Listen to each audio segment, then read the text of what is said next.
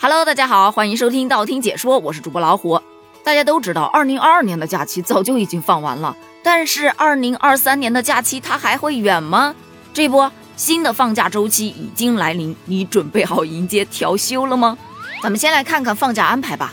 元旦咱们之前已经说过了，放三天的假，但其实也就放了一天，因为这三天当中有两天是周六和周日。但是因为一月二号是星期一，放了一天假。那如果我再请四天的假，也就是三四五六我都请假，那么我就可以获得一个九天的小长假。但请四天假，一是你的胆子要大，二是你要在公司没有那么重要，要不然的话，老板怎么会批呢？反言之，如果老板批了，你就得考虑一下，你在这个公司到底还能待多久了。第二个假期就是春节了，春节是一月二十一日到二十七日放假调休，一共七天。但是，一月二十八日和一月二十九日是星期六和星期日，是要上班的。也就是说，春节之后你要连续上七天的班。上一个上期休期的假期还是在二零二二年的十月一，当时这个上期休期被骂的可是很惨的。而这一个同样不例外，已经在热搜上挂一天了。但是呢，今年的春节其实有点特殊，因为疫情不是放开了吗？很多地方政府都呼吁大家一定要回来过年啊。可是路上来回就得两天吧，所以这假期太短了，肯定是不行的。于是就有人教你了，你的胆子可以稍微再大一点，把春节后连续上的那七天班都给请了，也就是一月二十八日到二月三日，我请七天的假，再加上二月四日和二月五日的周末，那么你就可以拥有一个十六天的豪华春节长假了。就问你激不激动，心不心动？当然，同理，老板批不批，那就是另外一回事了。值得欣慰的是，清明节特别正常，他就放一天假，不需要你调休。当然，如果你要是嫌短的话，你就可以把你的胆子再拿出来用一用了。因为清明节是星期三，你把前面的星期一、星期二和后面的星期四、星期五都给请了，再加上前面有一个星期六、星期天，后面还有一个星期六、星期天，加起来你就可以有九天的假期。这就生生的把一天假过成了九天，想想觉得这个还挺值的。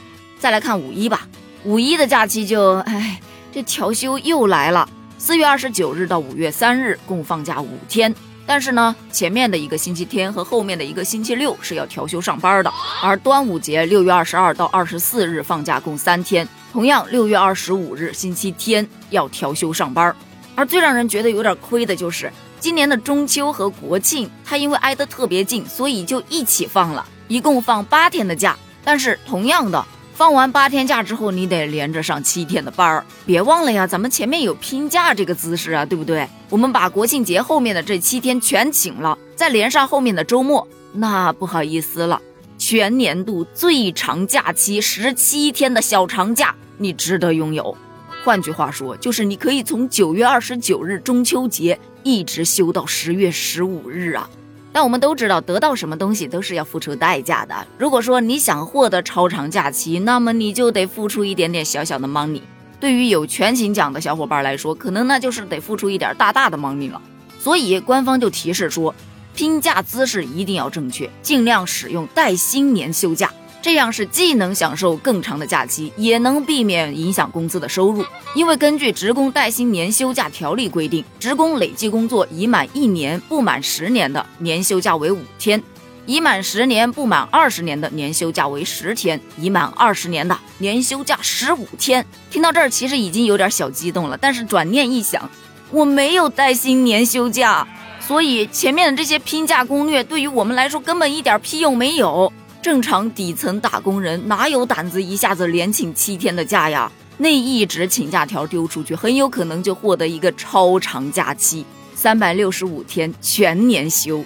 而且这动不动就小长假、小长假的，我掰着手指头算了一下，除掉周末，除掉调休，元旦放了一天。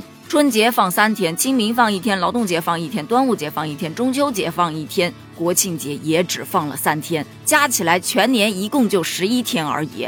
而且我做节目这么长时间以来，我真的发现一个特别有意思的现象，就是不管是什么事件，很多人都会有不同的想法，但唯独对待调休这一件事儿，大家的观点基本都一致。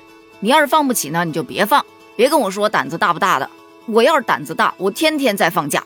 好了，今天的话题就聊到这儿了。关于调休，你有什么想吐槽的吗？咱们评论区见。拜拜。